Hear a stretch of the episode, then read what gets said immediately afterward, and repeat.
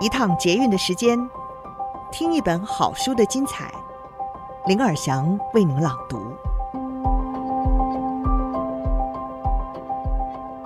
听众朋友您好，欢迎您再次的收听天下好读，我是林尔祥。新的一年开始，每一次朋友见面的时候，总是不忘说一句新年快乐。到底快乐是什么意思呢？什么才叫做快乐？我们如何能够更快乐？今天我想在新年的开始，先跟所有朋友分享这一本好书，它是哈佛最受欢迎的一堂课，更快乐，教我们正向心理学。作者就是塔尔班夏哈，他是哈佛大学哲学与心理学博士，幸福研究学院的创办人。他曾经在哈佛开设正向心理学与领导心理学的课程，分别获选最受欢迎课程的第一名与第三名。每学期的选修人数呢，更超过学生总数的 百分之二十五。许多学生纷纷向学校反映，这两门课改变了他们的一生。顶尖的国际企业微软、Google、可口可乐、英特尔等等，都纷纷邀请班夏哈为中高阶经理人分享快乐之道。为了分享更快乐给更多的人，塔尔走出校园，创立了幸福研究学院，建立完整的更快乐支持系统，超越了国度、年龄、种族、社会地位，他致力于帮助更多人学习更快乐。所以今天书斋的内容，我想分享其中的第三章，快乐的定义。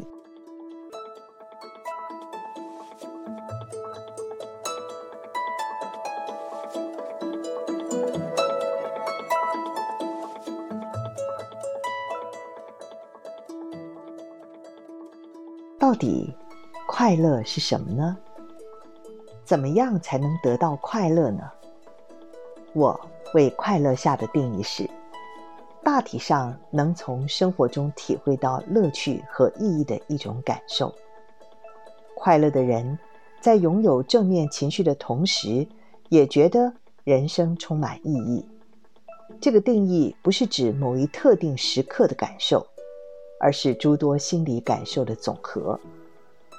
有的时候，人在遭遇痛苦之际，整体而言仍有快乐的感觉。快乐开朗型的生活模式就符合这个定义。其中，乐趣是指我们目前感受到的正面情绪，代表现在拥有的好处。意义呢，则是伴随使命感而来，代表所作所为对将来的好处。什么叫做乐趣呢？在追求各种事物，包括快乐的过程里，情绪当然扮演了重要的角色。我们很难想象不掺杂任何情绪的生活会是什么样的情景。一个没有情绪的机器人，除了缺少七情六欲，生理和认知特征与人类是一样的，思考及行为模式也与人类差不多。既能够讨论深奥的哲学问题，遵循复杂的思考逻辑，也能够挖水沟造大楼。机器人的构造虽然复杂，但是缺少各种行为动机，因为最基本的行为动机都是靠情绪来催生的，而机器人是没有情绪的。机器人不会有饮食满足感或饮食的需要，也不会饿得肚子发痛或产生饱足感，更不会去寻找食物。如果它也有这方面的生理需求，可能就会迅速的死亡。假设我们为机器人输入必须定时吃喝的程式，就算生命还能延续，依然欠缺行为动机或者是诱因。获得社会地位、赚大钱、谈恋爱，这些事情对他来说都没有任何差别。情绪引发行动，并且提供行为动机。所以说，情绪会促使人们使用移动的方式，以离开不喜欢的状况，并且产生行为动机。神经学家达马西欧举了个实例来说明情绪和动机的关联。达马西欧的病人艾利特在切除脑部肿瘤之后呢，所有认知能力，包括记忆力、运算力、觉察力和语言能力都正常如昔。但是掌管情绪能力的一部分脑前叶却在手术过程中受损。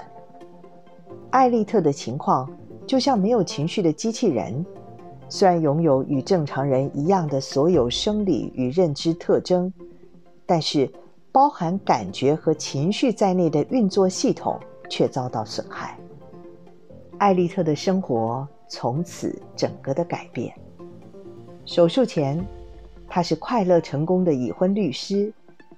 手术之后，尽管他那颗理性的大脑毫无损伤，行为却让身边的人没有办法忍受，于是他的妻子离他而去，他自己也丢了工作，即使找到另外一份工作，却仍然维持不久。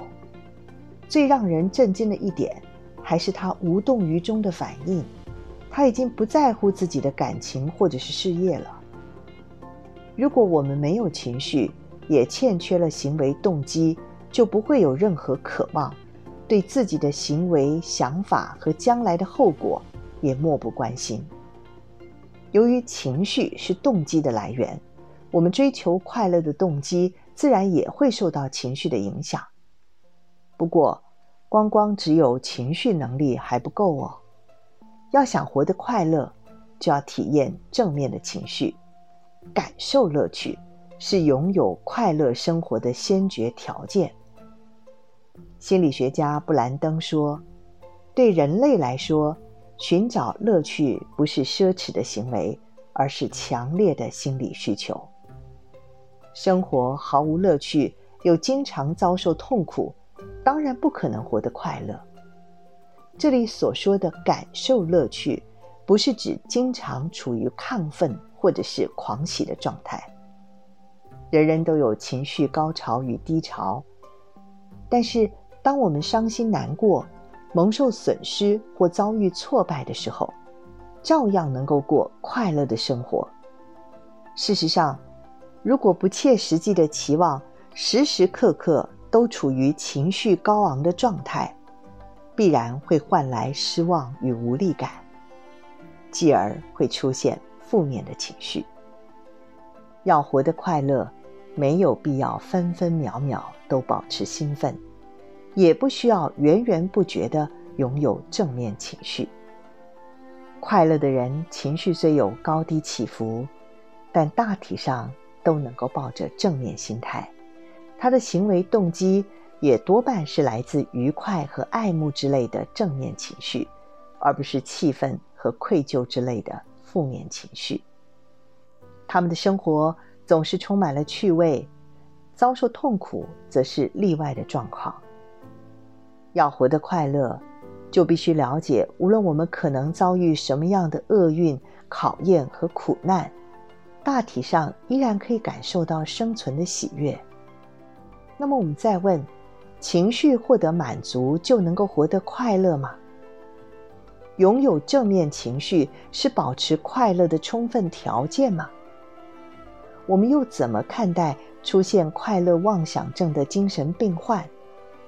又怎么看待那些服用快乐丸或者是天天闲散安逸的躺在沙滩上的人呢？这些人快乐吗？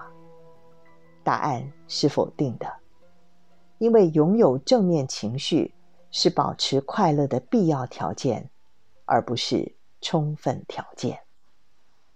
以上书摘快乐的定义，摘自哈佛最受欢迎的一堂课《更快乐》，由天下杂志出版。